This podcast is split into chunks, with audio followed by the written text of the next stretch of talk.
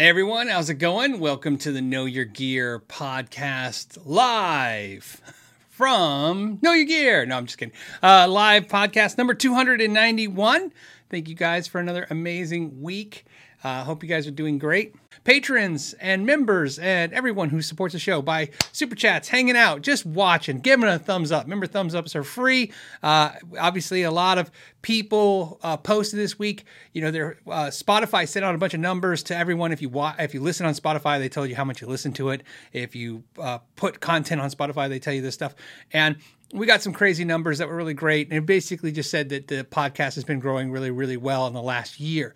And um, you know, and it was in some of the most high uh, shared categories and some of the highest uh, like watch categories and just some crazy numbers. And that's really important uh, because one, it's just nice. It's a nice accolade to have, but also um, for the last couple years, it seems like all my analytics have been in iTunes. iTunes, and that still is, by the way. Whatever uh, Spotify is, iTunes is just uh, uh, you know astronomical. So you don't have to listen to podcasts on any platform other than what you want. So if there's iHeartRadio, Pandora, Spotify uh, iTunes. There's a ton, but and of course it's here. Just watch it in here. So I just want to thank you for that. But the thing that's the big, the big thing is not that we got some cool numbers and and the show is doing great or are very good, I should say. No, it's doing great.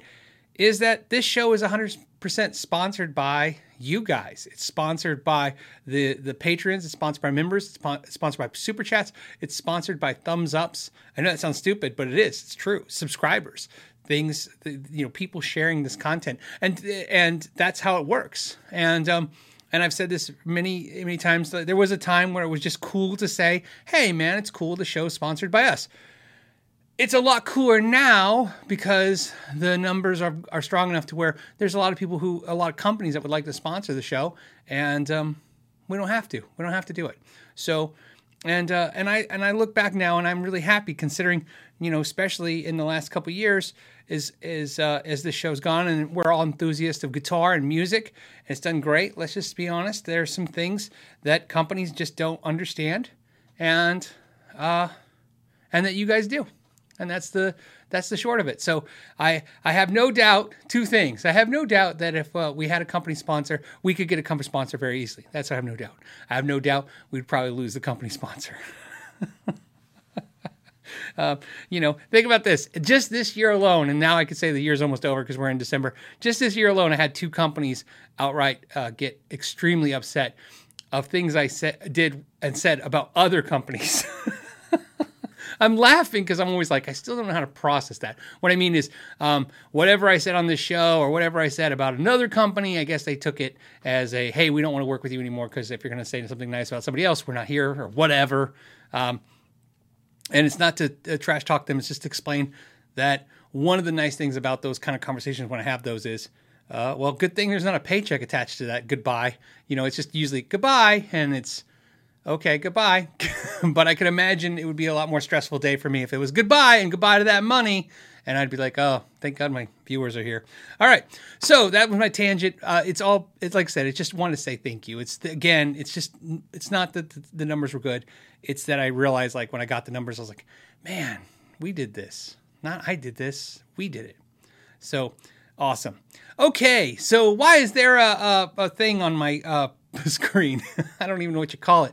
Here's what it is. As I told you, the missus has uh, taken over Instagram. She is now running the Instagram for me. As I've told you guys for years, we weren't doing a whole lot on Instagram, but apparently there's a lot of cool stuff we can do on Instagram. I've already kind of learned that just in the last couple weeks. One of the things is she got a uh, she she worked out a deal with StewMac to give away uh, basically not basically uh, over a thousand dollars worth of tools but more importantly they're not just tools um, how it was presented to me and this is why i'm going to give you a little backstory because if you watch the instagram you'll get the funny part of this i was told hey all you have to do is pick out all your favorite tools which was easy because i just picked out all the tools i use every day that i own and have been using for years and that came to like almost 1100 bucks or I don't know, over a thousand dollars. And then um, um, Allie at StewMac, who's amazing, and my wife uh, basically did all this stuff, including the fact that I couldn't even understand the contest rules. So if you watch the Instagram video, there's a point where I stopped talking and my wife's talking. That's because I tried three takes and I couldn't say it. So I just said, "Why don't Why don't you say it?" she just said it. So basically, here's the easy part: we're giving away thousand dollars worth of uh, StewMac tools um, and a Zoom call with me to go over those tools uh, and show you how I use them and and help you work with that. To do that, you have to go to Instagram and you got to follow their Instagram rules because obviously this is to get subs and get people on Instagram and. Um, that's all you got to do. Um, but what's great is I put a link. If you're watching this on a phone, you can go to Instagram and do it. If you're on a TV, apparently you can scan this thing that she put up on the screen, that barcode, with your phone, and it'll take you right to my Instagram. So uh, please do that. The other thing my wife desperately asked me to say is that uh, today, looking the analytics, by the way, it's it's great. Um, however, uh, apparently, if you don't uh, follow me, follow StewMac, tag a friend and save the video, which is like that little bookmark icon, um, you don't qualify. And she's saying that there's a lot of people that are not doing those things. So, uh, one, please do those things if you want to win the stuff. But also, uh, it's probably going to look really good. You probably have a good chance because a lot of people aren't doing it the right, doing all the things. And like I said, there you go. For those that don't do Instagram, I totally understand. I watch mostly Lego videos on Instagram. I don't even build Legos. I buy Legos every year, a Lego set a couple Lego sets, a couple actually, every year, and uh, around this time, and my uh, wife and kids uh, put Legos together, and I I watch, but I like watching Lego sets. I don't know what it is. All right, maybe because one day I dream of having the time to do Lego sets. Um. Okay, what else? Uh, yeah, Beast Rich 511 says thousand dollars in StewMac. That's at least two files. You know what's funny is let me share with you real quick. Uh, this is what you win. Uh, and there's also a soldering station, and there's also a kit, a, a polish, uh, a fret guards, and some other stuff. But this is all my personal tools right here. You can see, um, you know, some of the tools are worn out and stuff, and some of them older, some of them are newer. And uh, this, and yeah, so yeah, it was one of those like I really felt like I really felt like. Uh, when I was looking at all the tools, and includes the mat and all this stuff. When I was looking at the tools and I was putting it on the table, looking at it, I was like, man, this is how I feel when I come home from the grocery store. I look at the receipt and I go, wait, where's all this stuff I bought? This can't be it. So yeah, StewMac tools are expensive, which is why uh, my wife said, "Hey, let's do this," because we did the StewMac thing where I said, "Hey, you get a discount," and then my wife's like, "Well, what a you know what can we do, you know, to get people in the audience that maybe don't want to buy the tools or don't want to you know don't ha- aren't in the situation right now. Let's see if they can win some." So that's what we're gonna do. All right. Um, so there you go. There's your opportunity. I did my due diligence. I want to say thank you to everyone again, Ali, and uh, and to my wife for uh, doing this. Man, it was really cool. Plus, I like uh, do all the new Instagram stuff. If you haven't seen it, it's really cool because half the time it's it's uh, it's like today. She just tells me this is what I have to do. Do this, say this, stand here, do that. And uh, it's more behind the scenes stuff. And like I said, she's already come up with so much stuff that I think is exciting, stuff I never did before. I never shared with anybody because I didn't think to do it. So if that's stuff you care about, there it is. It's right there. All right, let's get into some of the questions and the guitar stuff, and uh, and uh, let's let's do this. Let's uh let's uh let's get into this. All right, what we're going to do first, let's do some uh, early risers. Um, I didn't get all of them, but I got some, and uh, and the first one was from ADV. Says cheers from NorCal. North Carolina? No, North Car- North California. North California. I'm going to say NorCal is North Cal- California. So, uh, right? Because I think it's SoCal, so NorCal, right? So, um, anyways, we need a Nags video and an e-bike video. Thanks for all you do. I am currently working on the Nags video. I know I say that all the time, but you got to understand, I'm working on the Parker Nightfly video, and that's taking an insane amount of time. the deep dive video on the the Nightfly is one of those like it's a guilty pleasure. There's no way it's going to pay a dividend. No one's going to watch this video, but man, I'm going to tell you, it's going to be the most uh, detail oriented video on that guitar you've ever seen. Because, uh, I mean, uh, I don't know if I ever told you this, but I, or if I told you, I've said I've been to like 33 or 35 factories and in shops around the world. One of them was the Parker Fly shop in uh, in Illinois, and uh, and uh, so I have footage from that, and I have all these experiences from that. So and anyway, so there's the video, and, and that's what's gunking it up. So I'll be putting out while I'm doing a bunch of those deep dive videos and finishing them up. I'm going to be putting out some smaller pedal videos and some other stuff over the next few days, so that there's content still coming and I can still keep working on that and not feel the pressure to have that out. Uh, so that's coming. Nags is coming. E-bikes, uh, e-bikes. Yeah, I actually we as you guys know, uh, my wife and I bought, or maybe you don't know, my wife and I bought e-bikes, electric bikes.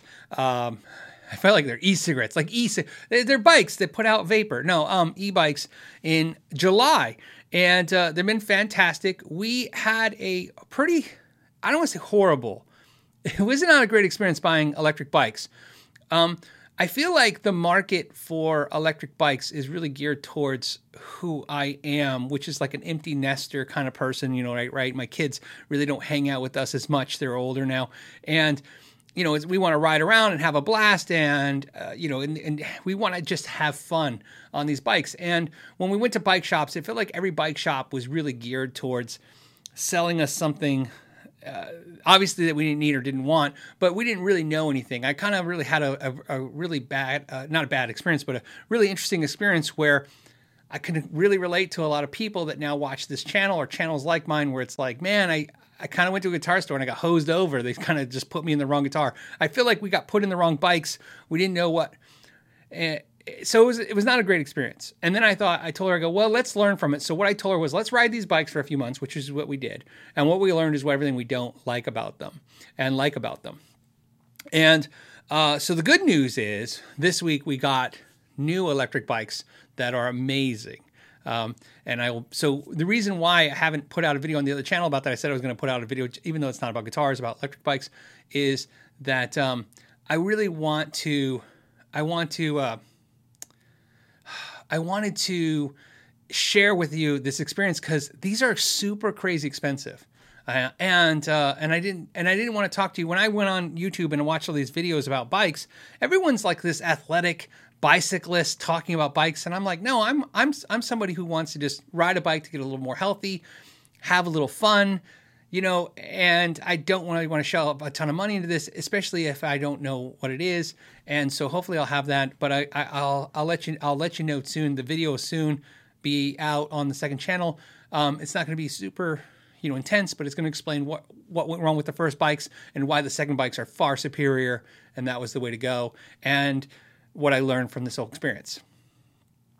All right, so there you go. I kind of feel like I'm spending too much time talking about bike top.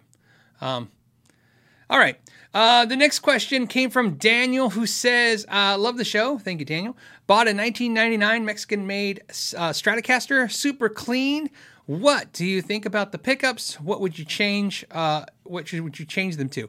So I love uh, the 99 Strats. Ni- that that era. I think it's pre. I want to say 2010. So uh, Mexican Strats pre 2010 uh, when the change happened. It's around that time. So yours is in the first in that before the change. So some of the things I don't like about the main Mexico Strats pre 2010, they have smaller fret wire than the American ones uh, have, and now they have the same fret wire, which isn't a big deal. You probably won't notice it. Don't worry about it if you haven't noticed it. I, it's just something I, I'm like into the bigger fret wire. Um, but the pickups in the old ones to me are amazing. Um, so I love the Made in Mexico uh, Strat pickups. They um, a lot of players sometimes don't like them because they don't seem to be as chimey and as like you know kind of stratty as the vintage esque strat style pickups. But one of the things I love them is they have this P90 kind of punch, and it's by design. It's because they made them a little less expensive, right? So they cut the cost. And the way they did that is they constructed them more like, in my opinion, a P90. Um, obviously, there's not that many, that much wire on there like a P90, but just the way they did it. If you look at the um, I mean, I bet you if you put them on a, I haven't done it, but if you put them on um, a meter for resistance, I'm, i bet you the resistance will be somewhere in the same range as a typical Strat pickup. But I bet you if you look at the inductance, um, it's a little bit more aggressive because they use a much bigger magnet on those, bigger, you know, bigger, bigger magnets um, to to get the to pick up the sound the way it does, which is like to me, it's like a P90. So what I'm trying to say is, I really love uh, the Made Mexico pickups, especially the pre 2010 ones. But I also really like for the bridge pickup. It sounds great. So what I change? Uh, so what would I change to? I wouldn't change it. in fact, I have um, I have not only uh, made Mexico tele pickups, I made in Mexico Strat pickups in a couple of my Strats and Tellys. Uh, and those Strats and Tellys are, are USA made ones. I actually put the main Mexico ones in there, especially in the bridge, because I like the punch of that. So there you go. And uh, you can sometimes pick them up for nothing on uh, eBay, at least back in the day. And Reverb, you know, you pick up some delivered, you know, shipped for 20, 30 bucks, and it was a great pickup. Or I think I didn't even pay that. I think I paid 20 bucks or 30 bucks for a set, something back in the day. So um, let's see. Uh, Amanda says, please be kind. So apparently people are probably acting a fool. Amanda, you just knock them out. One thing I love about Amanda is she's on it, man. She's she don't take no crap. Good for you. So uh, Amanda, that's that's the uh, remember everybody's got to. This is the whole point is to have some fun. So um, if she kicks you out, she kicks you out, buddy. She's uh, I think she takes way more crap. Uh, I get to see the comments after the show when I'm indexing, and sometimes some of the comments to her, I go, I would have never tolerated that. I don't say anything because she takes care of herself. So good on her. So she's in charge. She's she's she's in charge. So, um, yeah, Brian says she's rough and tumble. She is rough and tumble. So there you go. All right. Um,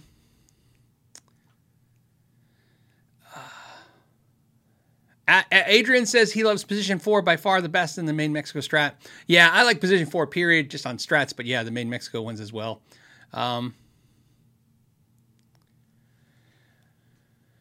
okay. Uh, LPD pedals. Lawrence says new guitar day for him. A few days ago, his Revstar RSS 20 in vintage white came in finally. Yeah, a lot of people waited a long time for those. The the Rev the Rev guitars by uh, Yamaha and the Spark amps are one of the few reviews I ever did where I did the review and I just didn't really have I think in my uh, a really big grasp of how backlogged those people work. So it kind of like always kind of it was tough. It always made me feel a little bad because I would do the video and then people would be like, "I'm just waiting for mine forever," but they'd send them out to YouTubers, and that's one of the things that's tough. And because of those two things, I have adjusted so much to sometimes you guys, hey, how come you haven't reviewed that yet? I'm like, well, there's none in stock, and I'm not going to do it because it's what happens is is sometimes you you make the video and you get people excited, and the next thing you know, the used prices go up and it gets a little crazy and. It's just not worth it. Uh, so anyway, so he got it. It's a, he says, "Hey, it's a great guitar, growing on on me more and more every day." Yeah, you know what it is. It's it's a one of those guitars that punches above its weight. This is the saying I love. Uh, so there you go. Uh, da, da, da, what else do we got?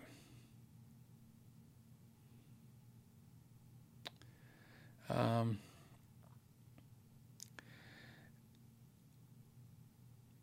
um, ben Ben Myers, uh, he says, "Here's a question I don't know the answer to, but I, I, get the question." He says, "Can you do us all a favor and make the Tonex captures of your amazing amp collection?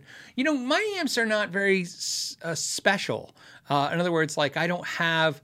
Like I have, you know, a Soldano 30. I mean, they're they're I mean they're nice amps. I mean, I'm very fortunate to have them, uh, like my Friedman stuff. But they're not like special, than different than any other, you know, amps uh, to capture. The probably most unique amp I have, um, I'm like looking, uh, seriously, is probably the Amplified Nation Overdrive Reverb. That's the most unique amp that I have, and the idea that I feel like like maybe that amp's a little special. I don't know. I mean, it's only special in the idea. I mean, he probably they all probably sound alike that he makes, but he doesn't make very many of them, and they're obviously crazy expensive.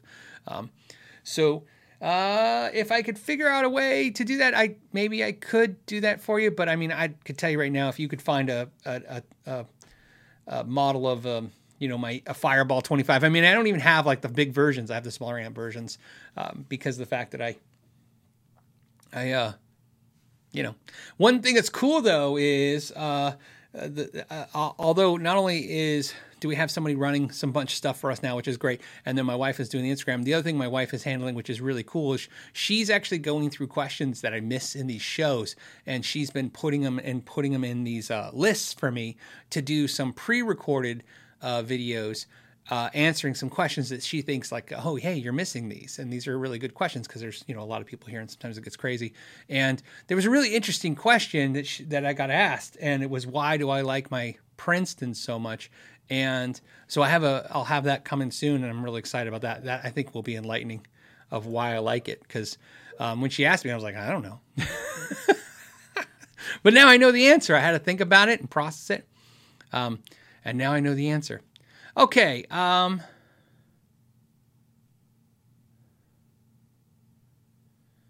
uh, okay. Um,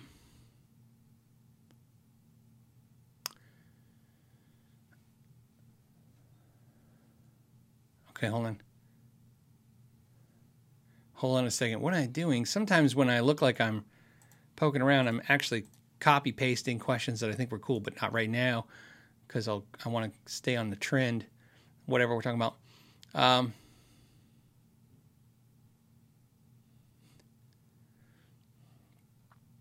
okay, um, let's do this one. Okay, this question came from Rich, who says, My Made Mexico 69 Telecaster thin line bridge pickup sounds like an ice pick. Yeah, that is really common for me. When a, when a, when a tele pickup is not great, it is, ice pick is a perfect sound description. It's horrific. Um, it's way too bright. Yep. Any rec- recommendations to replace that uh, to warm and open? Uh, and with some bark. Uh, yeah, especially in the 69 thin line. Uh, I would, there's a couple pickups that I really like. I, I really like, um, let me do, uh, I like the, the BG, it's called the BG 1400 by Seymour Duncan, which is the Billy Gibbons 1400. It's a stacked humbucker, uh, stacked, it's not a humbucker, it's just a stacked noiseless pickup. Do tons of punch, lots of low end.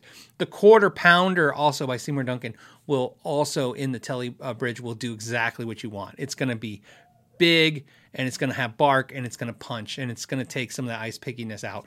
Uh, it won't take all of it out, but it'll take a lot of it out to the point where you should be happy with that. Um, in the DiMarzio round, I don't know if there's any specific pickup I like from them for that, other than, like I said, the chopper and some of their double bladed pickups that are going to be like a P90 esque kind of vibe, which are cool. The um, the other one is uh, Lindy Fralins. I really like Lindy's stuff. Um, the blues set. I have the blues set. I don't have any of the special blues uh, pickups. Uh, the telly behind me in this uh, uh, seafoam green color is uh, Lindy Fralins blue set fantastic set of pickups. And believe it or not, like I said, the Mexican made, uh, old Mexican made Telecaster uh, bridge pickup is going to have that same bigger, warmer tone. It's going to kill some of those brights out of there, which is great because the guitar is creating so much bright uh, sound that the pickup is just going to kind of amplify that. Like the, the pickups are really a lot of times, uh, they just accentuate what the guitar sounds like. So if the guitar is very bright, the pickup sometimes can make the guitar sound brighter. If the pickup's really dark, then the pickups will tell it make it sound darker, darker a lot of times.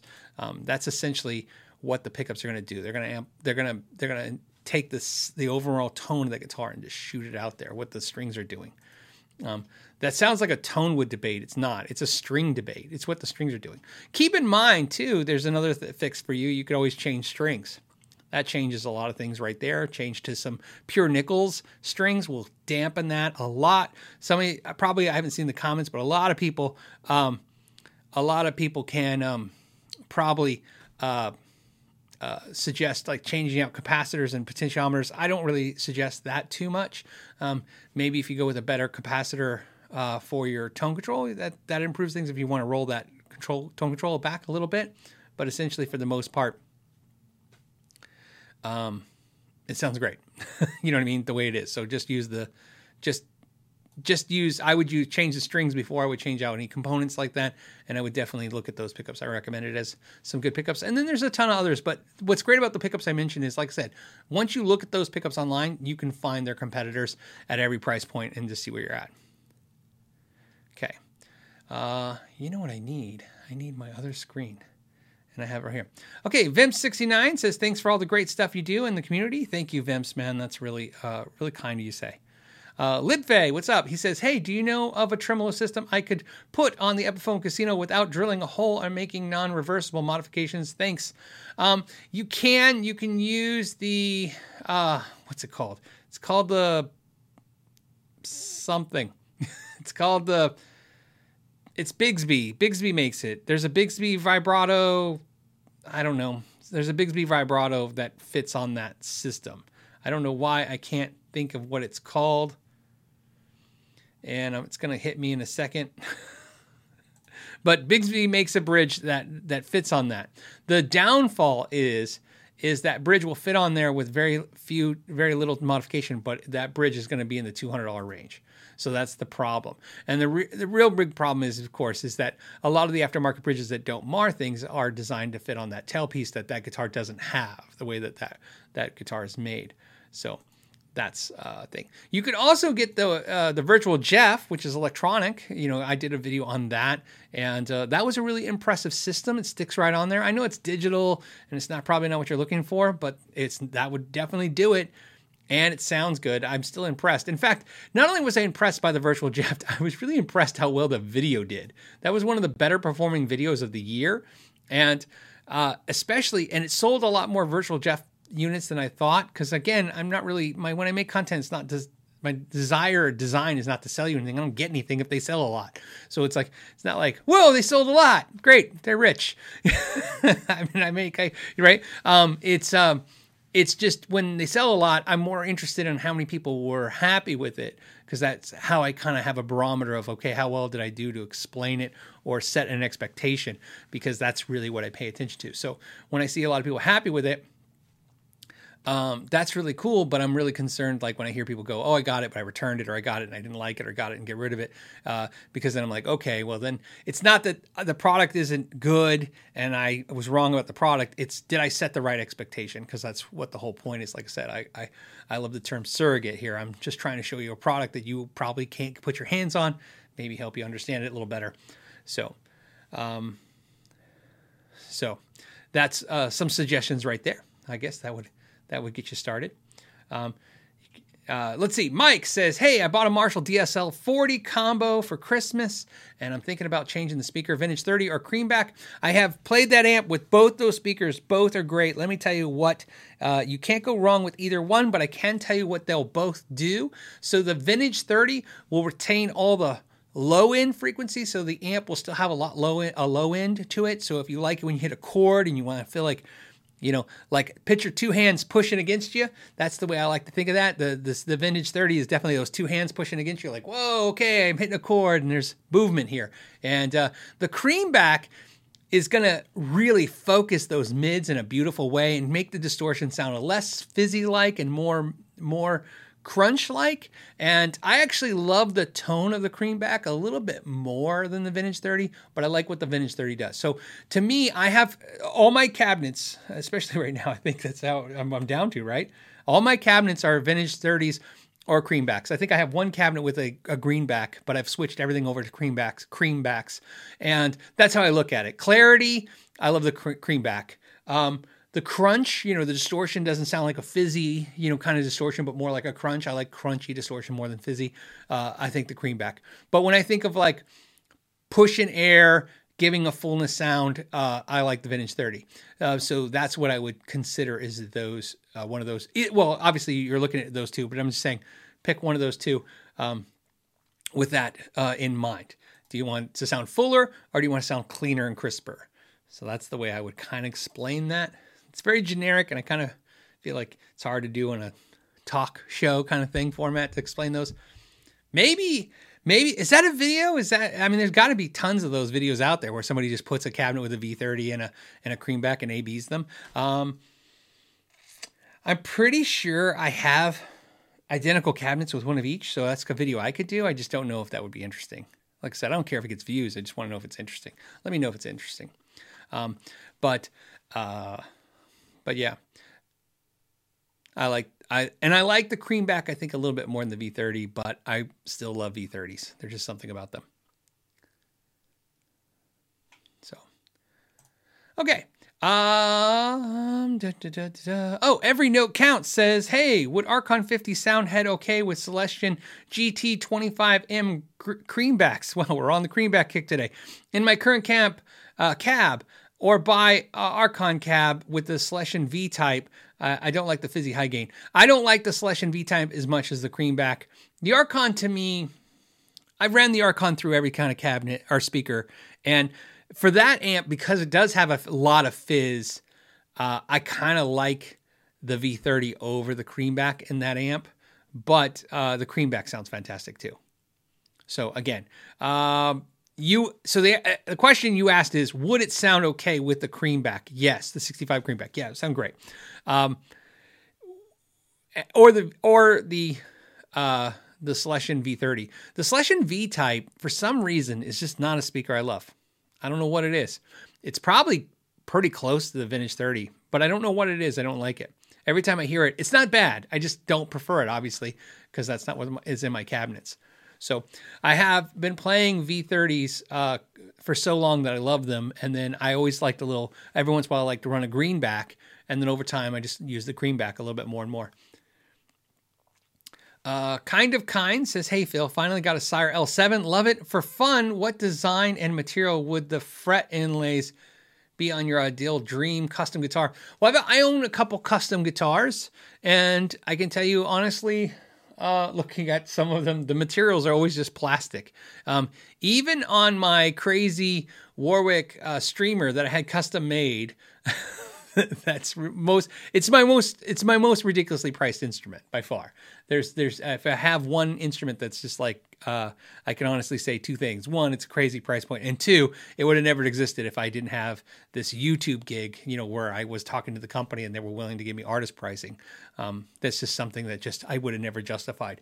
Um, and the funniest thing about it is i, I just had put I, it might be fake mother of pearl. I don't know what the hadn't put in there. It's just dots. And even they were like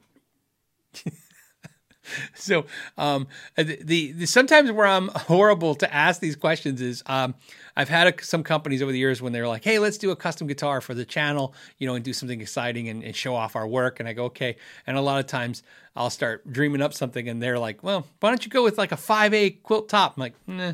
Why don't you go with this exotic? Nah, you know, it's not my thing. Like I said, I'm more. I mean, if you look at most of my guitars, like I said, they're painted or they're just basic wood. I'm not really uh, you know, I'm not really into what I call the furniture guitars, you know, exotic woods, exotic uh, inlays and stuff like that. I love them when I see them, but it's not my, I think it's just not my personality, right? I'm more of a, you know, I'm more of a beer and a pickup truck person than I am a, you know, a Mercedes and a, you know, fine wine. Even though I like wine, I, I don't know what to say. I'm just, so uh, inlay materials don't really matter to me. As I've said, I think I got a lot of flack for a couple times for saying how much I like the the Paul Reed Smith plastic inlay birds better better than the real exotic birds, and I absolutely do. I I, I would have put the plastic inlay pro, it, and all my PRSs if I had them made, I would have done plastic birds. I wouldn't have cared.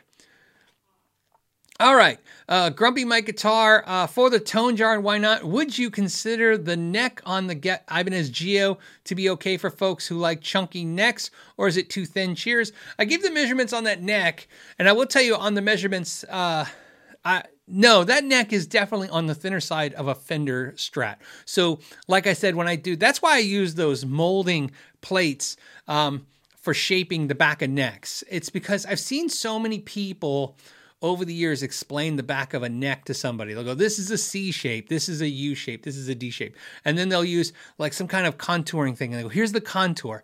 And what I find is the best thing I can do for that I've learned to do is comparative. In other words, this neck feels like, and here's a little secret for you guys know that's something that companies can't do.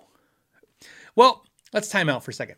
Most they can't, they won't do it. Let's start with the won't. They won't. But in a lot of cases, they can't even if they wanted to. What I mean by that is, I've had this conversation with companies for years about this. It, it, when I say, "Oh, this neck feels like a uh, a standard Fender Mexican Strat neck," a lot of you are going to go, "Oh, I'm familiar with that neck," okay? Because you've you either owned a Mexican Strat, made Mexico Strat, or you've picked one up at a guitar center. You, I mean, there's very hard to find a guitar player with any length of experience that hasn't experienced that particular standard neck but a company is not allowed. I mean, that's a trademark name, and also you don't want to bring up the other companies. So they, a lot of times they don't say that. They go through long, lo- whole long tirades about like, well, this neck is this and this and this, and they say all these weird things that don't mean anything. So when I started uh, doing the neck contours, one of the things I did is like, oh, hey, I have these jigs that help me shape necks when I'm, I'm shaping necks, and uh, from StewMac, and I said, why don't I use them and then see how close they are? Like this is like a 59 but thinner. That that's something familiar. People have heard that or felt that. This is like a V neck, but not as V. This is like a, a C neck, but you know with less shoulders. Um, so there's just different ways to think it. So to answer your question on that Ibanez GIO that I recently reviewed, that neck is not thin by any means, but it would be if you like chunky necks, it would not be your neck. It's just it's it is in the sweet spot. It's not super thin by by no means would a shredder consider that a shredder neck, and by no means would a person who likes chunky necks consider that chunky neck. I'll stick with what I said. It really feels like a, a 60s Fender neck, just more C C shaped. Like in other words, just the way that the way it feels. Um, so if you if you if you dig that, you'll dig it. I will tell you, like back to the Mexican standard Strat neck. If you played a Mexican standard Strat neck and you liked it, this is not going to feel too different. Probably a little thinner, but that's about it. Same shape, just a little thinner. I can almost say I probably picked up a Mexican neck once or twice in my life where somebody was aggressive at the factory with the sandpaper and it felt almost dead on. Um, okay. Uh, let's see.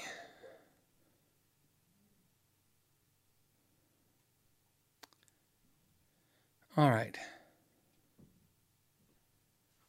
Hold on a second. I'm just reading stuff real quick.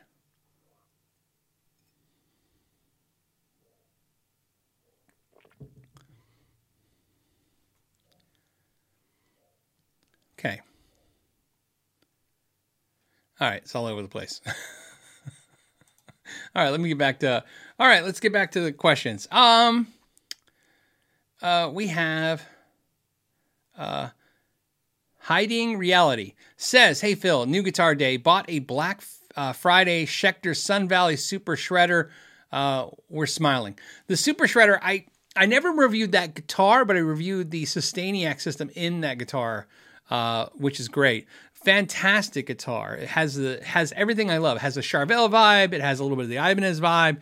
The neck feels great. Um, so I do have a video of that guitar. If you're ever curious, because you just got one and what you know what I thought of the guitar and stuff, you just have to look up my Sustainiac video.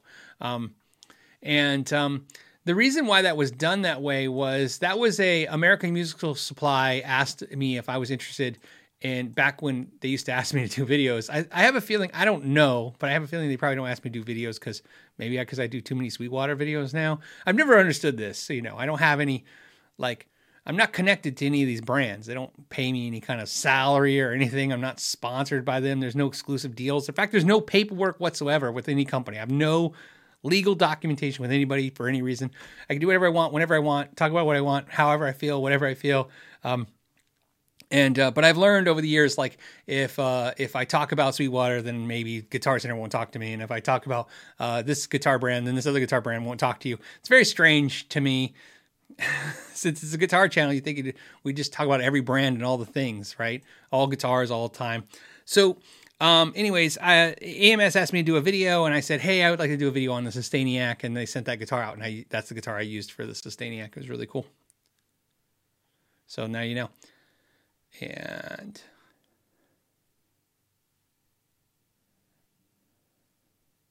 okay. Hold on i'm missing i'm missing a, i had a question and i missed. Oh moved. Okay here it is. It's back. All right aaron adams says no question this week. No question.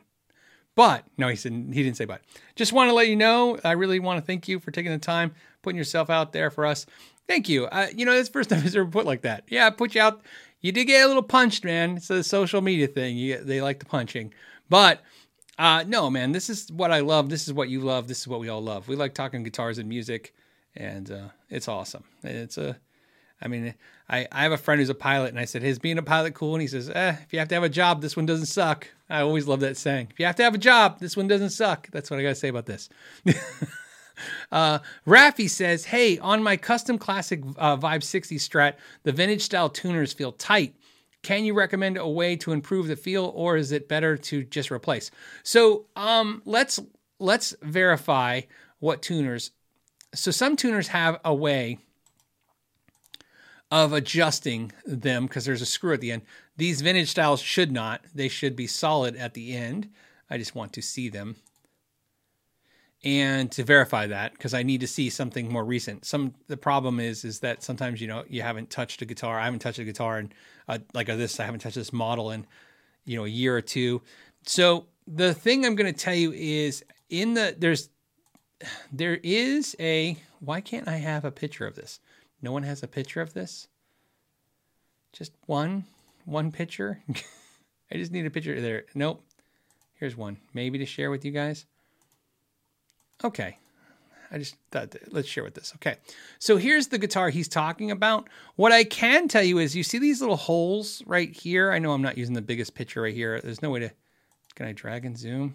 No, I've already drag and zoomed all I can. Anyways, you see these little holes right here. Would be really nice if I had my pointer back. Okay. Um, there's little holes. Those holes are for lubricant. So you can uh, just Google how to lubricate vintage tuner keys and you can put a little grease in there. Maybe that's what's going on with those. That would probably do it. Um, here, here's the thing. Oops, let me go back. Go this. I'm clicking the wrong screens. Uh, that's what I would suggest to do is lubricate them or like i said you can replace them but I, I, I wouldn't replace stuff like i said try to fix it first it's going to save you money and time if you can do that so uh,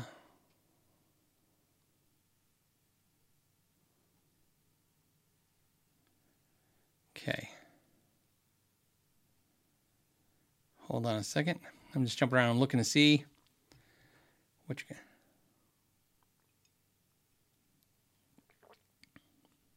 I apologize. Let's see.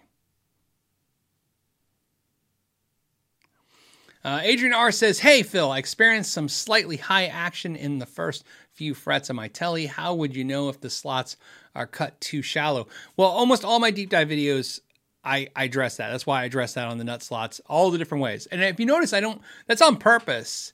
Uh, sometimes I'll do it with my gauge that I made. Sometimes I do it with my finger. Sometimes I do it with, uh, you know, something else like a gap gauge. There's a reason why I do it different every time is because I want you to have experiences. There's more ways to do something than once. That was the whole idea of those of, of doing those in those videos was that if somebody accidentally watched 10 of those, they would probably see at least eight different ways to do the same thing. And that one of those ways might click with them or resonate with them or make sense to you. So, Adrian, in your case, uh, there's a good way to do that. You can use a gap gauge to check your string action. You can use your finger. That's exactly, you know, right, using your the finger where I have you press down the third fret and then use your first finger to check the, the height of that. Um, I have a, a, a, a fret wire gauge that I use because I want to be fast and I want it to be good. And um, but essentially, it's a very easy thing to check to see if the slots are cut correctly. But uh, pick any one of the last like 15 deep dive videos I did and go to the geeky section and it'll walk you through exactly what I'm looking at when I'm looking at that stuff. Um, Derek says, Hey, I'm jonesing for iconic Marshall tone. I think the DSL 40 isn't doing it.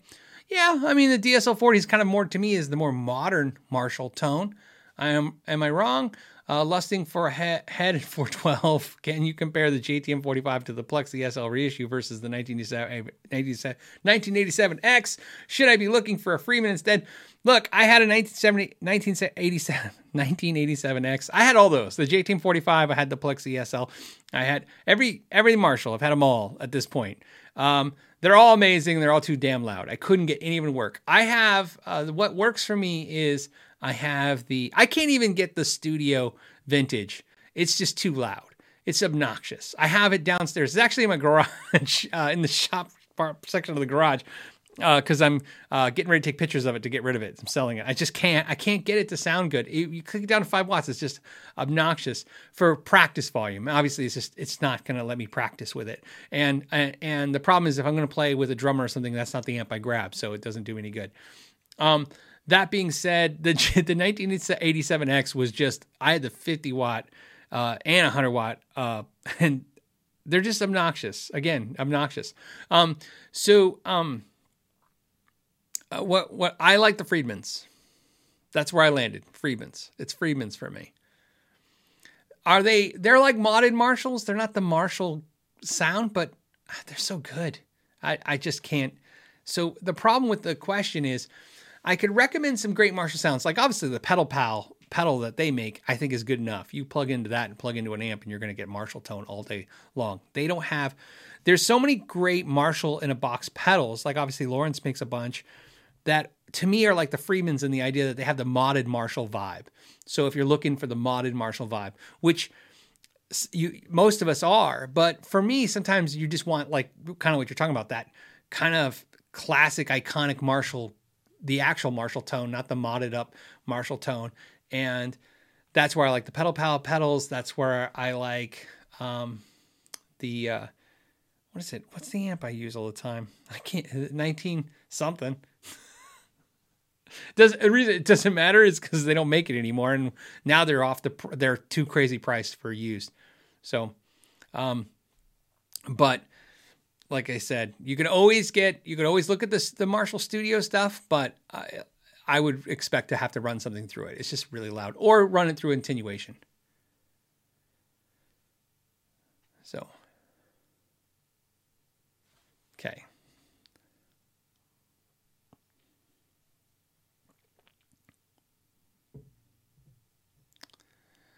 Um, Lambert seventeen says, "I wish Friedman would drop the pornographic name schemes." Yeah, I mean, the only thing is, like I said, I don't you I don't own those amps. I have the small box and the uh, twin sister, which obviously, but I, I, I like I said, I, I've already said this on a show once that I thought the names were stupid.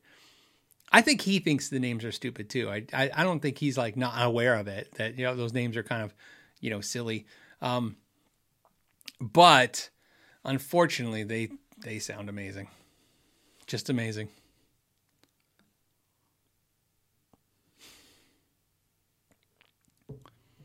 Okay, hold on a second.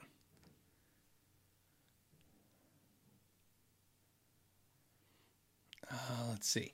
Uh, Clyde Broad. Clyde says, "Hey, love the show. Any chance you would let Lyle from Psionic Audio I'm pretty sure I'm saying it right still. I know if I'm still saying it wrong, let me know. I, I, you know what? I even watched a bunch of episodes recently to see if he was saying the name, and he wasn't saying the name. I wasn't catching it. Uh, so anyway, Psionic Audio, which is a channel I recommended last week, who does amp repairs, amazing stuff. He says, uh, "Would you let him on KYG? He's uh, in if you are. Uh, you're my two favorite channels. I, I, guess I, you know what it is. I, I don't, I don't know what we would do together. I'd actually, if we ever did anything together." I would actually like to do something like educational. Uh, that would be what I would think would make sense. Um, because, like I said, he's an amp guy, and you know there might be something interesting there where I could, you know, maybe have him look at an amp and we could share that his perspective on that and stuff. That's the that's the thing about that. But like, I mean, we could sit and do a QA. I do the. I've had uh, people guest on the QA show, this show, but they it never goes well. not not because of them, just you guys don't seem to engage with it, and uh, it drops the numbers to heck, which is fine, except for the fact that it's like I get comments all week going, "What? Why didn't you just do the regular show by yourself?" So I've kind of a, like I've likened to be by myself on the show. If I do a uh, an interview show, I'll do it on the second channel, um, but. Uh, but that would have to be in February because, like I said, I have a lot of things this month and next month coming out. But yeah, I, obviously, I would love to do some collaboration with him. I might try and reach out to him and do something like that. The big thing too is also is this is one of the things that I get a lot of. Like a lot of you guys are great, and you'll send me messages and you'll say, "Hey, I have this great idea. You can do a video about this and do about this." Right now, um, I don't handle the companies, you know, the company requests anymore. Thank God. And uh, we're quoting. Uh, what are we quoting? We're not in June, are we? We might be in May. So right now, if somebody asks to do something with you know for the on the channel, we're May because I'm I have all the content planned out till that far. So that's the killer. It's gonna get. It's just getting worse and worse and worse. Um, is how it goes. It was a lot easier back in the day where I didn't really commit to as much stuff. I might go back to that one day. I think that was a lot easier. to just do. I'll just pull it out of my ass each week, but now it's all planned out months in advance. Um, ben says, "Hey, I bought two acoustic guitars, uh, Tanglewood and Baton Rouge, for cheap because each have a die grain crack on the front." Dry grain crack, not die. Dry grain crack on. Say that fast. Dry grain crack. A dry grain crack. Right. A crack from on the on uh, because uh, it dried out uh, on the front. Play great, sound great, but as kick around fun guitars, so fix glue them or just uh, play them. Um, I would I would fix them. You could cleat them for sure. You could, there's a there's the right way to do that, but again, if they're inexpensive, you may just want to use glue. I would glue them. Um, and the reason why is because the situation will get worse. They'll continue to get worse. The bigger problem, here's what I would recommend to you. Let's let's not let's not worry about fixing the crack. Let's figure out where the crack came from because one of the concerns that I have, if I see a guitar that's about to crack or has cracked on the front of an acoustic, the first thing you want to do is get a mirror and look inside the, the guitar. If you don't have a little mirror, like I have a little, you know, a, an inspection mirror like mechanics have, if you don't have something like that, you can use your cell phone. You know, you're going to have to, op- you know, loosen the strings and open them out of the way or take them off altogether. Stick your cell phone in there, kind of film a little bit in there so you can see. Either way, you need to get in there and look. And what you want to look for is the bracing on the top of the guitar. So the bracing. And the reason is, is because if there's a crack in the guitar, there is a good chance that there's a bracing a piece of bracing not connected to the top anymore, it breaks free, right? Because um, that's part of the problem. And if that's done, if that's done, that's going to continue. Think about that structurally. That structurally is keeping that top from cracking. And of course, it's going to continue to crack. So I would say you want to glue it, but you also want to maybe glue that brace. Now, there are like guys like me have tons of cool jigs and cool things to where I can glue braces like on the fly. In fact, if you watch any of my videos where you see my tools behind me, you see these two C clamps. I have a bunch of them, just all these wacky clamps. Anybody who repairs guitars has tons of these clamps um, that they've either made or they bought. I have both ones I've made up and some I bought from off obviously StewMac and places like that. And it makes it my life easy if you don't have those things doesn't matter man it's easy to do you know you can use anything um, you can um, fill up a balloon, put some glue in there, stick a balloon in there, and inflate it up, right? Anything like that. But you definitely want to get those braces glued back on and get that glued. The guitar will last forever. Who cares how it looks? It will just last forever. But it will get worse if you don't fix it. So, uh, let's see.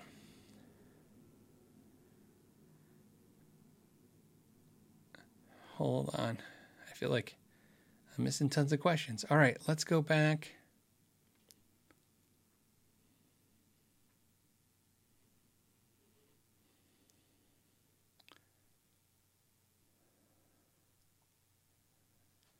Okay, Sean says, "What do you think of Ceriatone amps? Uh, they ha- they have about a year waiting list. I'm thinking about pulling the trigger on one. I've never tried one. In fact, I never heard of them until all of a sudden a bunch of people like on here on the channel just said, "Hey, I got one," or "Hey, I'm looking at one." I don't know anything about them at all. Um, they don't. They, you know, I, they weren't on my radar anyway. I think somebody mentioned them here a couple times, and I think I went on the internet and looked at a couple things, but I didn't really investigate very much. I think it's because there's no like clear I couldn't find a clear define like where do I get one? Can I buy one from a dealer? You know, how do you get one? You know, that stuff gets a little confusing. So I don't know, but I've heard good things. I mean, I hear good things.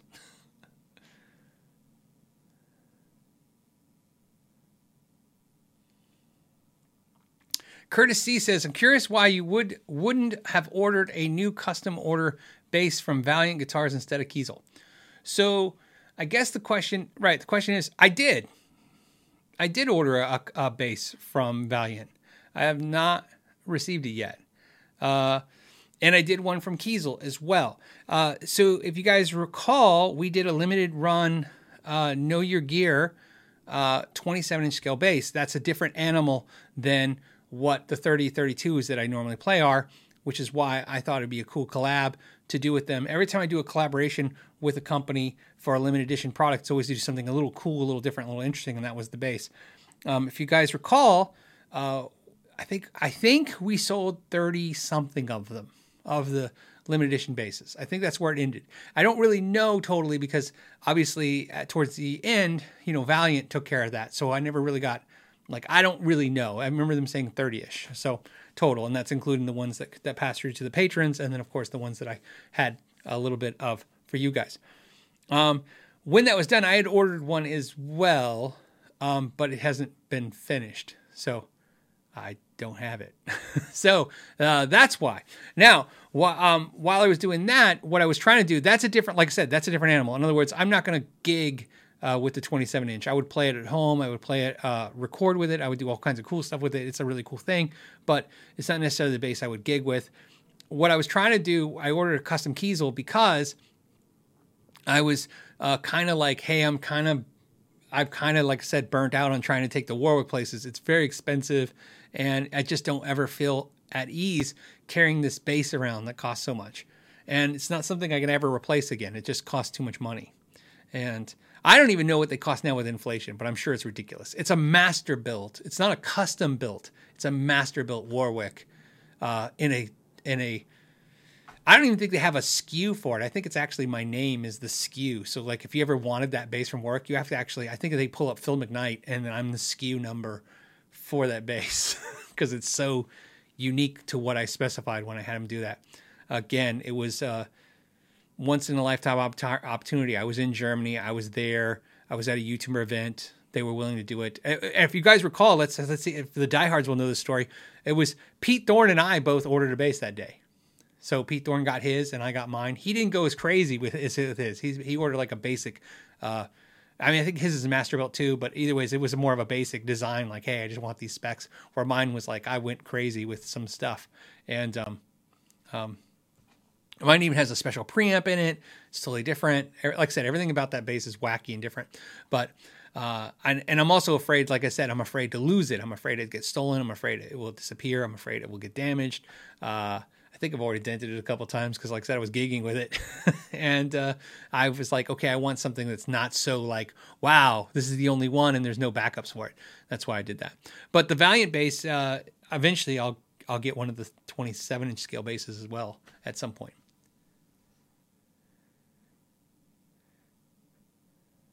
Yeah, Matt says it's Pete's Red Warwick from GuitarCon One. Yep, that's exactly that's exactly what it's from. It's from that 2017 October. I want to say it was October of 2017. is when we did that. So.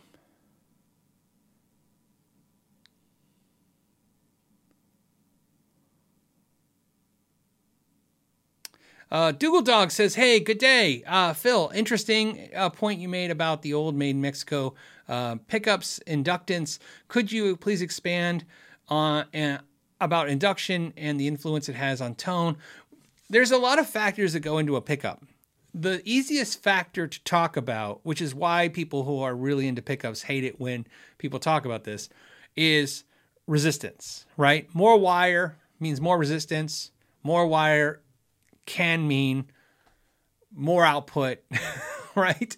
Um, and therefore, we'll say things like, oh, this pickup's hot and it's 13k in, in, in reference to its uh, resistance, or it's 17k in order of its resistance. Um, or in the case of a PAF, it's 8k or 7k, right? Uh, a Fender uh, vintage Strat could be 4 or 5k, right, in resistance.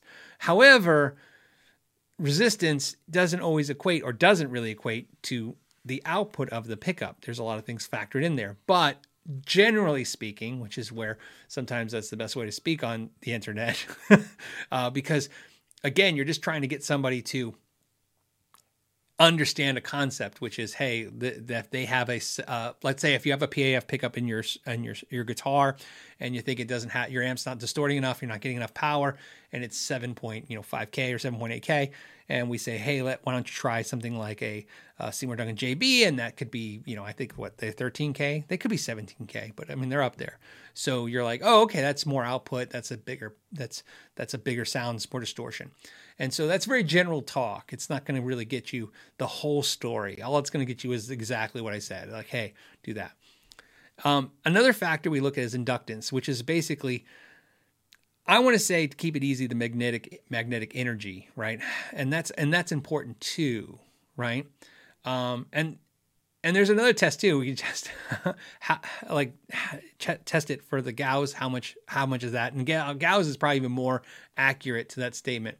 But when I when I'm giving specs on the videos, I if you notice, I really go to the resistance and the inductance, and it's because those two things tend to. Uh, I just got an alert on my phone. It says I have an appointment, but it's tomorrow.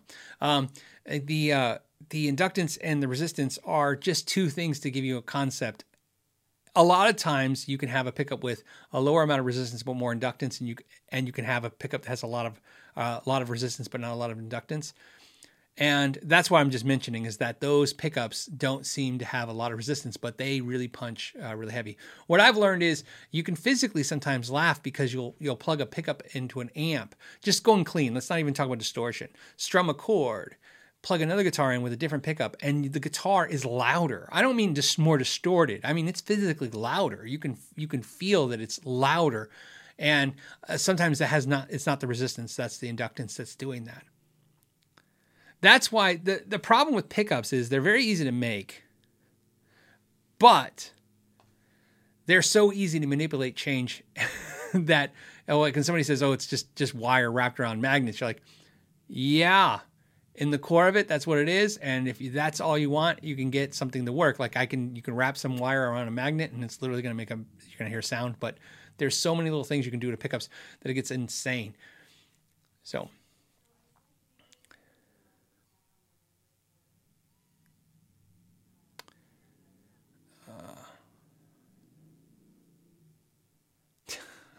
resistance is futile. The the Borg, nice. Um, the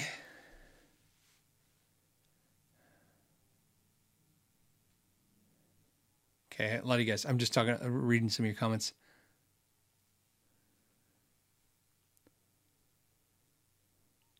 I will tell you, and I've said this before, when it comes to pickups, there's a lot of stuff that is going to fall in line and their stuff is not going to fall in line. Like most, I think if I recall Kiesel, their pickups, a lot of them are like 32K. And right now you guys are going to go, what? That's crazy. That's good. And like, but it's not, the pickups don't sound the way you think. Because again, there's, uh, the, the resistance is also changed by the type of wire, whether they use a 42 gauge or a 43 gauge or a 44 gauge. Um, that changes it. I mean, there's a ton of stuff. How loose it was wound, how tight it was wound. I mean, there's so many things that go into this. It gets nightmarish. You really don't understand, in my opinion, if you really want to understand pickups, the sad thing is I, have over the years I've I've kind of devoted myself to try to better understand this thing that's making the sound. And as you guys know, if you see most of my videos, you see I have rows and rows of pickups because I have you know just collected so many different models over the years the one thing I learned, the fastest, the most I learned, the fastest I learned about pickups was trying to make them, and here's why. Not because of any other reason than it wasn't about learning the concept of making them. It was how do you keep, how do you make them consistent? And that's what you realize when you go to the, the big, the big companies that make pickups. Making consistent pickups is the nightmare. That's what everybody has trouble with. It's really the biggest problem is how do you keep it consistent? So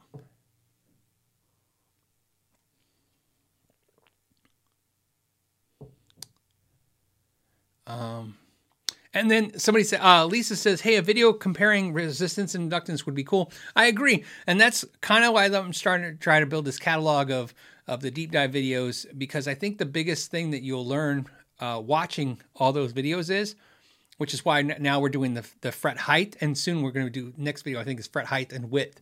And we'll start doing that is that I think the story is a lot easier to people understand if you have something, right? You go, oh, I have this thing this is how it sounds. He's he's reviewing a thing and he's saying these are the numbers. Those numbers may not mean anything to you except for if they're, you know, if you hear something like, "Oh, that here that sounds brighter than mine," and he's saying it's brighter because of these things, it helps kind of tell the story. So, okay. Um, what else? Okay, more questions because I'm, I'm, I'm getting backed up.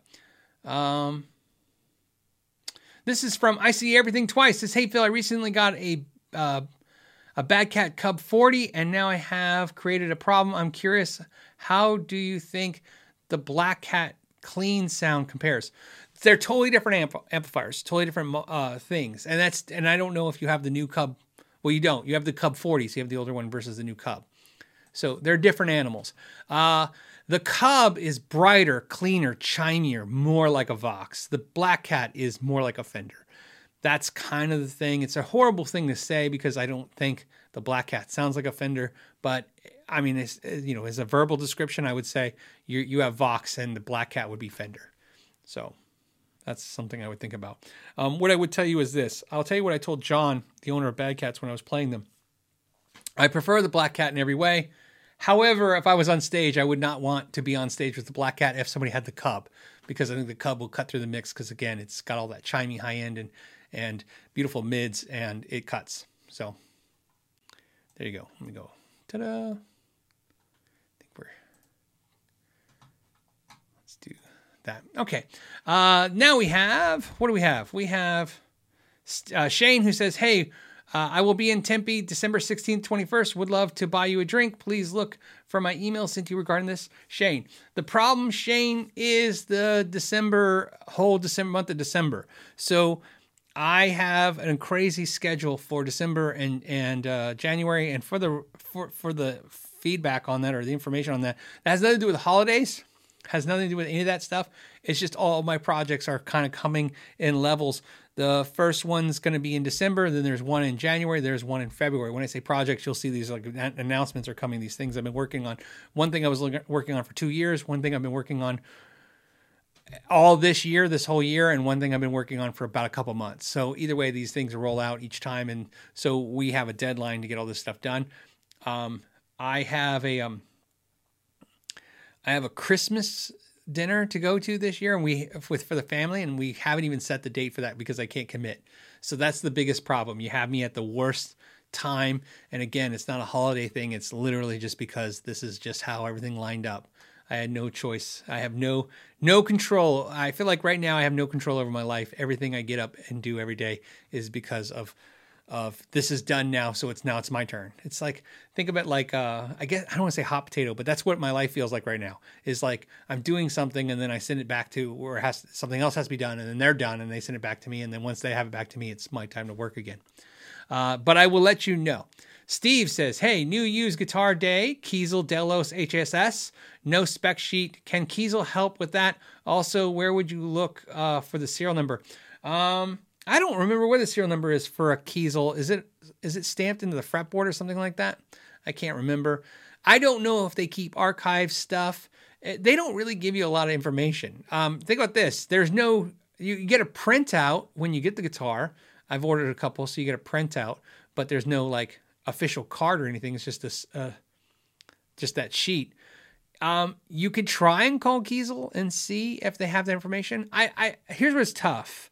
Um, sometimes if you have a PRS, you can call PRS and get information. Sometimes Gibson. Uh, Fender's hit and miss too, because again, you have to if the product was sold by the new Fender versus old Fender, they have different you know information.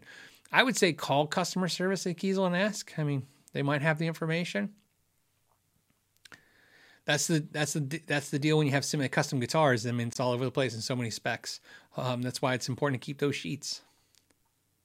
So I don't even think I have my sheets to my Kiesels. I think I tossed them because I don't have any intention to get rid of them anytime. Uh, if you notice, I've been playing them. I, I, mean, I was really diligent about what I wanted. So, uh, um, and I had the, I had the luxury of, like I said, I've I've done enough guitars over the years to know exactly what I was looking for and what I wanted when I ordered mine, which is not something. Uh, in other words, I made all my mistakes about ten years ago or twenty years ago, and uh, when it comes to this that kind of stuff, and I, I was able to deal it well well. Uh, Chris says my Kiesel bass has a serial number stamped into the fretboard on the 24th fret. That's what I recall too. It's stamped on the fretboard on the last fret. That's what I remember.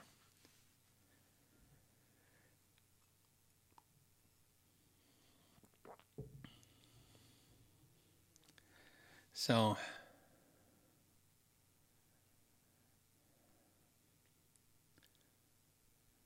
okay. Hold on a second. I'm just looking for any other comments and questions. Let me refresh that. Now it's not working. okay. Um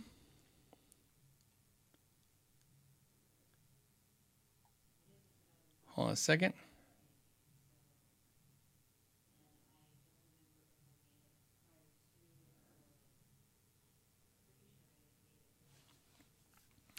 I don't understand the. I'm reading a couple questions and I don't really understand them. Uh, Cirrus K says, "I think I understand what the problem is. Uh, I, I understand the. I, I, think I understand the word he's uh, missing. How many plek jobs do you have to do before the machine is paid off? They will never be paid off.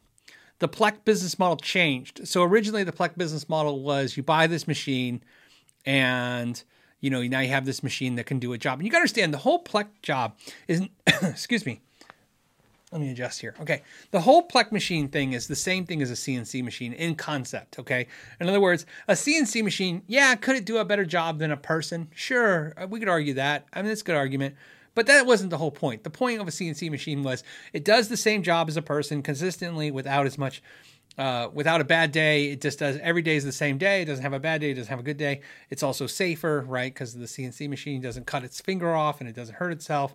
And that's kind of the idea. The Plek machine is the same concept. It's not like it ever said, hey, no human can make a guitar setup as good as a Plek machine. That's not the argument. In fact, there's a lot of uh, human work that has to be done to the guitar after the Plek machine is done. So it's not about saying, and in my opinion, it's not about saying that the Plek machine does a better job. It's about, hey, this is consistent. It can consistently set up guitars one after another after another. Now, here's the problem with that. I think, uh, and this is that's absolutely true what I just said. Now let me tell you what I think happened uh, as someone who went to all these factories and all these factories have them and they've all said the same story to me so it kind of makes sense which is I th- essentially thought I guess they thought everybody was going to buy a Plek machine well Fender doesn't use a Plek machine for the most part uh, they might have one in the custom shop but I don't I don't I don't remember seeing one um, so Fender doesn't use a Plek machine. That's a big company not to use one. There's a lot of companies that don't use Plek machines, um, and because of that, uh, you know, Plek thought I guess that they were going to sell a Plek machine, like CNC machines. Uh, think about this: every factory has a CNC machine. I mean, rows of them, and even small shops have a CNC machine, right? So, uh, you know, I'm sure they were like, "Hey, everybody's going to buy a CNC machine." Plek was kind of like the same, thinking the same thing. Everybody's going to buy this machine.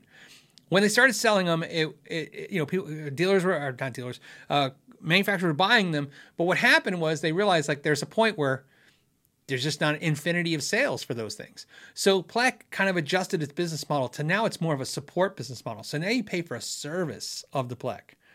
So you never pay it off. In fact, that's why so many companies uh, like uh, Sweetwater and I think Sam Ash has one in their Hollywood store started trying to promote them because you know it's this expense. It's not like a one-time expense, and if they don't use it, it's over. It's just got a yearly expense because you need this thing to contact them overseas and and do all of its stuff. So it's it's a it's never paid off. is basically what I'm trying to say. You you have a support system. It's like so many things in life now, right? Um, you know, I remember like I bought an app for my phone. Uh, it's an art app, and it lets me adjust and do things to pictures. And I pay two ninety nine for it and I had it for like four years. And then one day it says, "Oh, now it's a yearly membership," because I'm sure they tapped out and they're like, "Hey, no, this isn't going to work. We gotta we gotta do a yearly membership." So many things now are yearly memberships.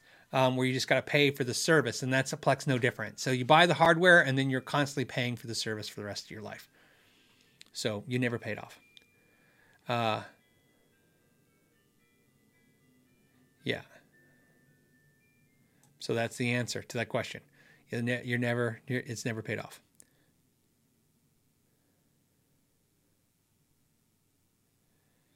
Uh,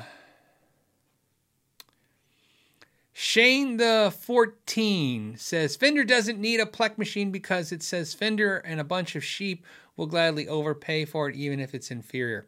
Um, well, I don't agree with the sheep part. Here's why I don't.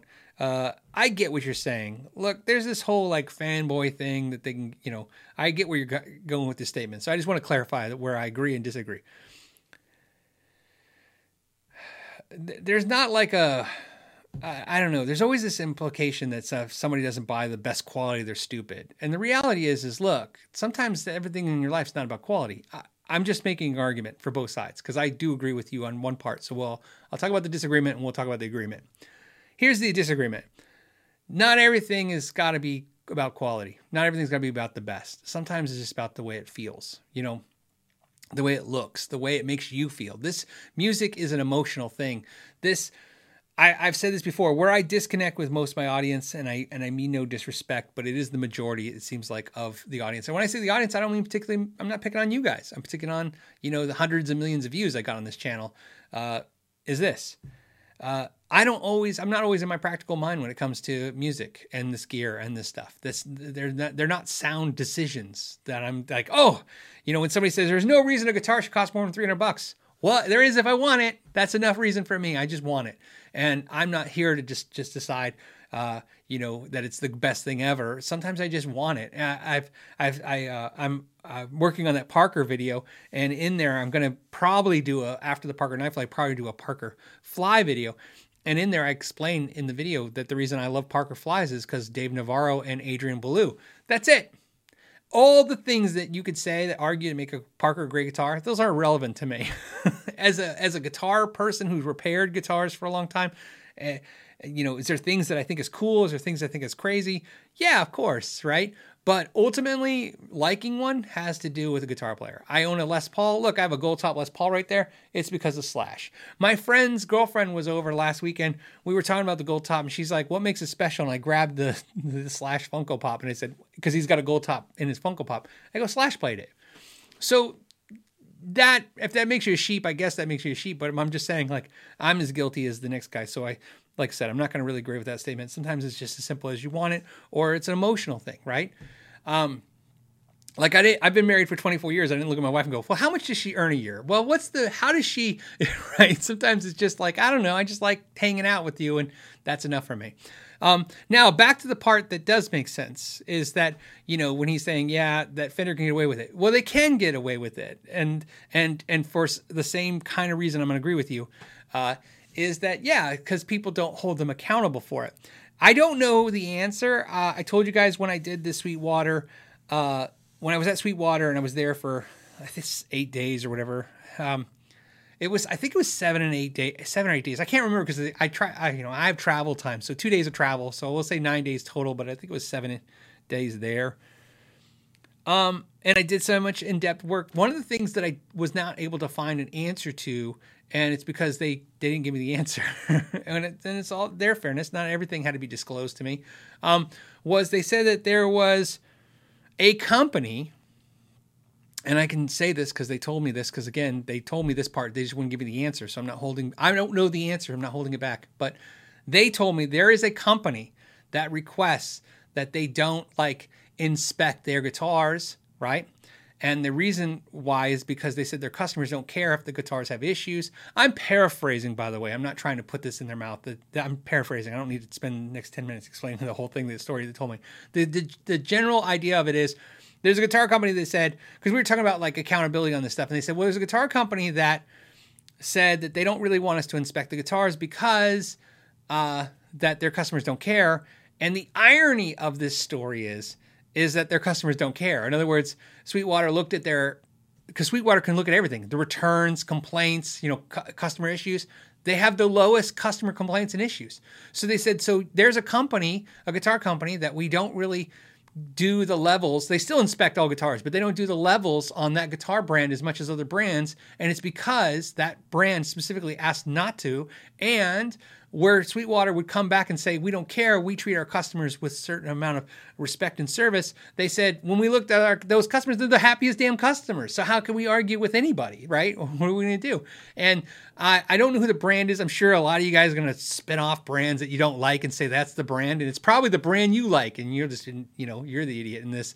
But my point is, is that really when they told me that, all I could really get through my head was, wow, that makes a lot of sense that makes a lot of sense. And the the uh, the funny part was the funny part was um, there is something I thought about, and I thought about the fact that sometimes a guitar and it being defective has to do with how old you are. In other words, how tenured you are, how long you've been doing something. So in other words, like a like I said, like a connoisseur, and also how many damn guitars you have. And so I asked this question. When I came back, I asked just my friends, close friends, this question. I didn't set them up, I didn't tell them why I was asking the question. But what I started asking them was we were talking about brands of guitars, specifically because of this conversation with Sweetwater. And I said, do you remember? And I, again, I'm just saying this because it's important that I don't implicate somebody because I don't know the answer. Okay, I don't know if, which company they were talking about, but I did use Gibson, and here's why I used it: not because I was like, it's Gibson, it's Gibson, because it could have been as easy as it could have been Reverend. I mean, I have theories too. You guys are throwing out names. I can throw out stupid names too, right? Because there's all kinds of brands. Think about this Taylor has some of the strongest loyalty in the industry. It could be Taylor just as well as it could be Reverend, as it could be Fender, as it could be, you know, any of these brands. Ibanez, they could just say, you know, all of them. But here's the interesting part I asked a ton of my friends, I asked them this one question. I said, "Hey, when you got your first Gibson, not not how many Gibsons you have now, not now. When you got your first Gibson, what was wrong with it?" I asked at least 15 friends. That doesn't mean anything. Right? It's not like a Reuters poll, okay? But 15 friends that I asked, and I am rounding down.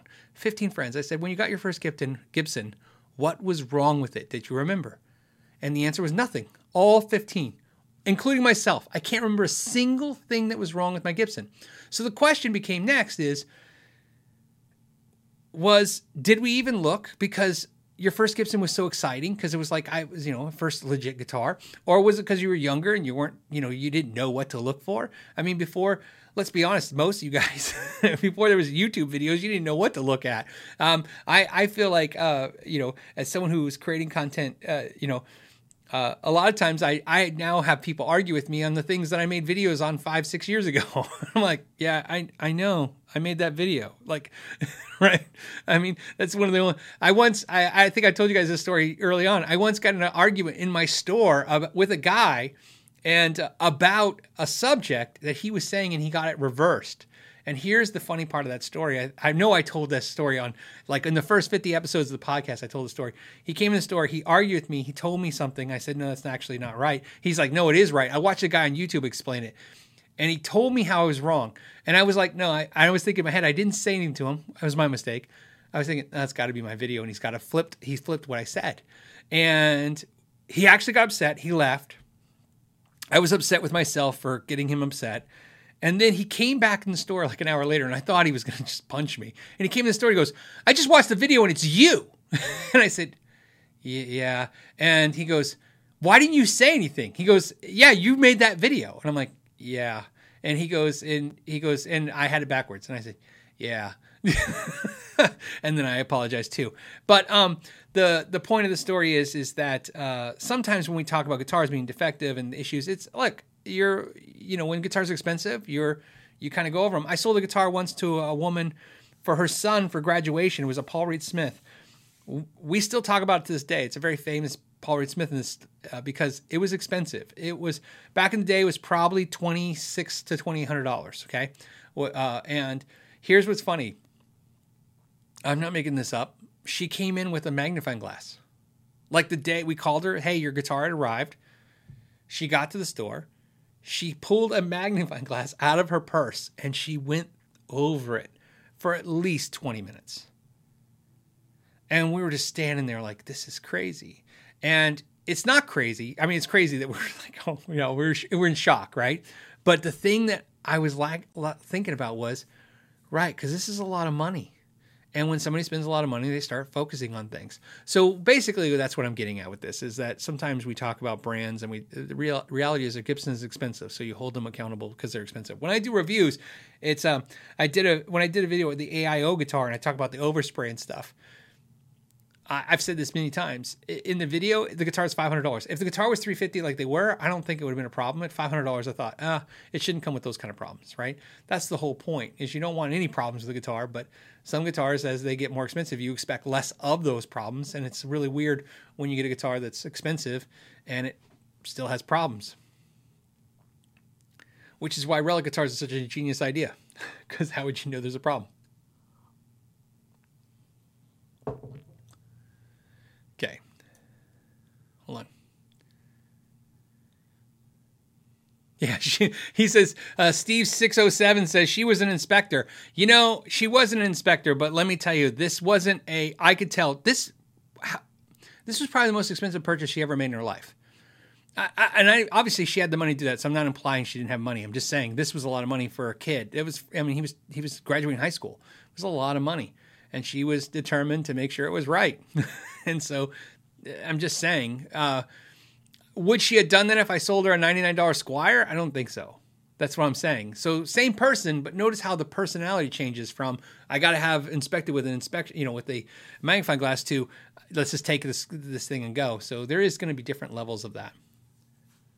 By the way, I would love to know who who told Sweetwater they don't need to have the. I, I think if I recall, again, it was uh, they do the inspection, but if there's a problem, they just like don't level up that. You know, it go it just goes on because the company requested it. And again, I thought it was I agree with them. I hate to say it, it's good business. If the customers are seem happy with it, I guess it's good product. I don't know. I don't know. I don't, you know, if it's not broke, don't fix it. Okay. We have time for one more subject or question.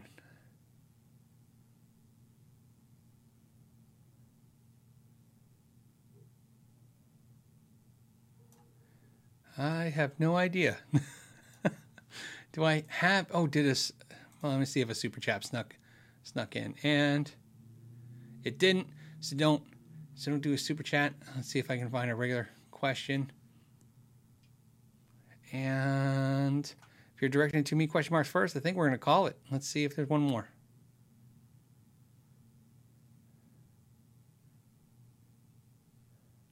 Hmm.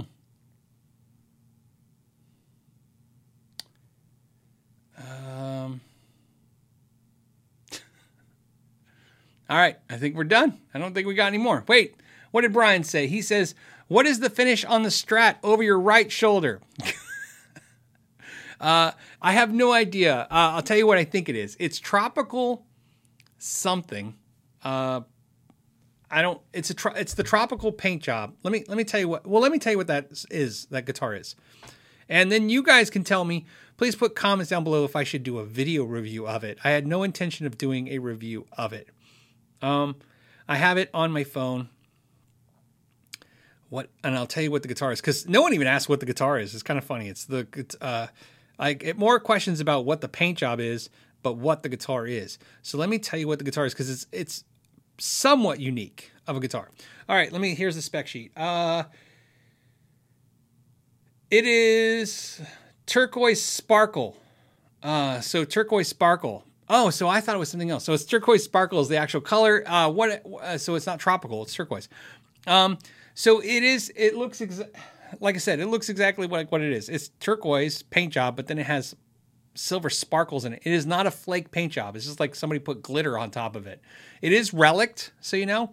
Um, and uh, it's a it's what's called a, a Wildwood 10 Custom Shop 61 Strat. Um, so it's a it's a journeyman relic. Okay, so it's a it's a Fender custom shop 60 1961, and if you see Wildwood 10, it means two things. One, it means it came from Wildwood guitars, and two, it means it's a 10 inch radius because it's part of their 10 inch radius thing. So it's got a little bit of vintage, a little bit of modern specifications to it. Of course, they still use the stupid truss rod, the wrong one, but that's okay. Um, and so that's what it is, a Wildwood 10 guitar. Uh, it was it, it was my dream. I'm not exaggerating. It was uh, probably uh, this, just so you guys know how bad my psychosis is with this stuff, is uh, it was a, a dream of mine to buy a bass from the bass place in Scottsdale, Arizona, and I was able to do that in 1999. I was able to go in that store and buy a bass. I always wanted to do that. I know it sounds like a strange thing. It was a big deal for me the first time I bought something at Guitar Center.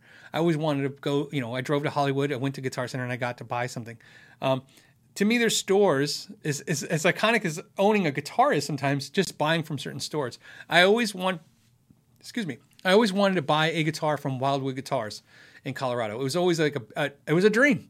That was a store that for most of my life, especially even owning a store life, that you would go on their website and everything was just out of it was I was not I was not comfortable spending those prices. So I just wasn't um uh, I just wasn't going to buy a guitar like that. And what had happened was I I one day I said I'm going to buy a guitar from Wildwood Guitars, especially since the owner Steve, I met him once and he was super nice. I met him at an event in Maryland and uh, we had to go to this air, airport where a bunch of us were at the airport and he, we had dinner and he paid for everybody's dinner and I always thought that was a classy move and anyways, nice guy, very very smart. Plus, I should tell you, maybe if you guys are cool, remember I told you I tell you this, the German story and I told you the Germany story. Maybe I'll tell you the, t- the time Steve told the, what what Steve said to the PRS guys that I think is was the crazy. it balls this big. I was in the room when Steve Wildwood said a bunch of awesome things to the people at uh, PRS that uh, uh, I, if you guys want, I'll maybe I'll share on the next show. Uh, just remind me. Somebody remind me to share that story. It was crazy. So anyway, so here's the important part. I always wanted to buy a guitar from Wildwood Guitars or an amp or something. And long story short, I decided finally it was time. So I don't remember when I did it. It was a while back, but I bought a Wildwood 10 guitar. So that's what it is. And uh, I'm very happy I did. But I never decided to do a review because I don't know how many people are in the market for a crazy expensive custom shop strat that's only available at Wildwood Guitars. If you guys want, um, uh, you know, uh, I'll do a review of that. But at least let me, know. Okay. Uh, all right. And then Amanda says I missed super chat. Let me refresh and see because I don't want to do that. I hate it when I miss them. And Spencer Green. Spencer Green, thank you. He says, I think you may have missed a super chat. Oh, uh, I did I did go into the kitchen to make a snack. It was about three-way switch that only works on the middle. If you sh- uh, didn't answer it, please ignore this. Well, I didn't answer it. Let's find you, Spencer. Spencer. I feel bad, Spencer. You had to super chat me to, to super chat me. Anyways, uh, he says three-way switch is only working on the middle position uh, for an HH guitar, humbucker, humbucker guitar. Uh, how would you figure out what is wrong? Just switch the toggle uh, switch. Okay, so especially thank you for saying toggle because I didn't know if it was a blade switch or toggle on the three way. Sometimes I, I, you know, it's nice to have clarifications. Um, so what's happening is something's uh, the way the toggle switch works. Do I have props? Do I have anything? That's why I said sometimes I need props in here. Um, essentially, you have two two pieces of metal like this, and you have uh, the switch, and it touches one, and it either uh, you know touches it and it makes the connection or grounds out. Doesn't matter. It's like this works, and then this works, right? And then in the middle, it's not working. That would tell me that the switch something is grounding out in that switch, or what I would honestly tell you is the fastest, easy way. I can tell you how. Uh, so let me just tell you how I fix it. okay, um, I usually inspect it, look at it, and see if there's anything obvious to me that is bad. But it, usually, when it comes to three-way switches, because they're so inexpensive to to fix as a as a whole, and so this is where, like I said, I'm more of a guitar tech by trade and less of a at home. How do I fix this? If I was at home and time was you know eh, eh, you know uh, not a factor i would just like figure it out and bend things and touch things and figure it out uh, just replace it. uh, three way switch is super easy to fix and replace. It's a super easy thing to do. A good three way switch will cost you 15 to $20 max, and it will be uh, tons better than whatever one's acting up on you now. So I would go ahead and replace it. Um, what I can tell you is is that you should be able, if you can't obviously look at what's shorting out or what's it doing that's not letting it to work. My guess is it's probably worn out there's these actually when i said there's two pieces of metal right here there's actually two that go here and they have to touch each other. This stuff is just really really cheap and it bends and it's just it's not worth fixing is what i'm trying to get get at. Just replace the part. It's not that expensive. It's not that hard. And um, you can do it.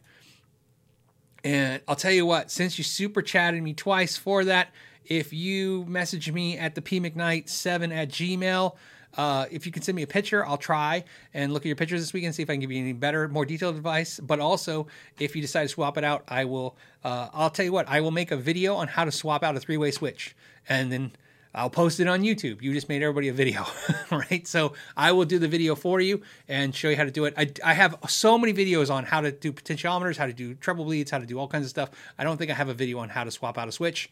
I will literally do that video for you, and you can just do it there you go. That's what I would ask. Um, uh, and again, I'm also saying that keep in mind I don't know what switch you have. There's also a three-way switch where it's all encased in a box, and I can't you can't see any of that stuff. Either way, swap it out. It's just so easy. Swap it out. But I will do the video if you agree to fix it yourself. so there you go. Um, all right, guys. I want to thank you guys so much for hanging out with me. We'll have the same show next week. We have a couple videos coming out this week, which will be exciting. Please don't forget that the um, I don't know that the what am I what am I trying to figure? Oh, this. Don't forget. There it is. I put it back. Um, don't forget that if you take your phone and scan that, or if you go to the link down below, you can enter the Sweetwater or StewMac giveaway. So many S's now.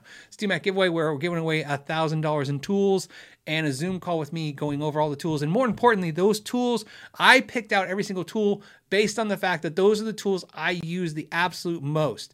So one of the things I feel bad about since I had to budget to go up to over a thousand dollars, I wanted to do some nut files and I thought, oh man, I feel bad not putting them in there because they're so expensive and a lot of you guys would be happy to have a set of those, but it's not something I use every day. I wanted to use something that literally I thought you would, if you bought them, they would use them.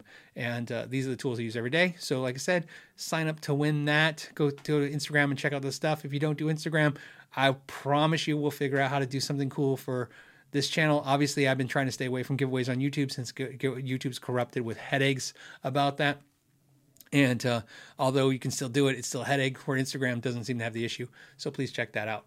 On that note, I'm going to let you guys go. I will see you guys next Friday, same time, same channel. And as always, thank you for your time and know your gear.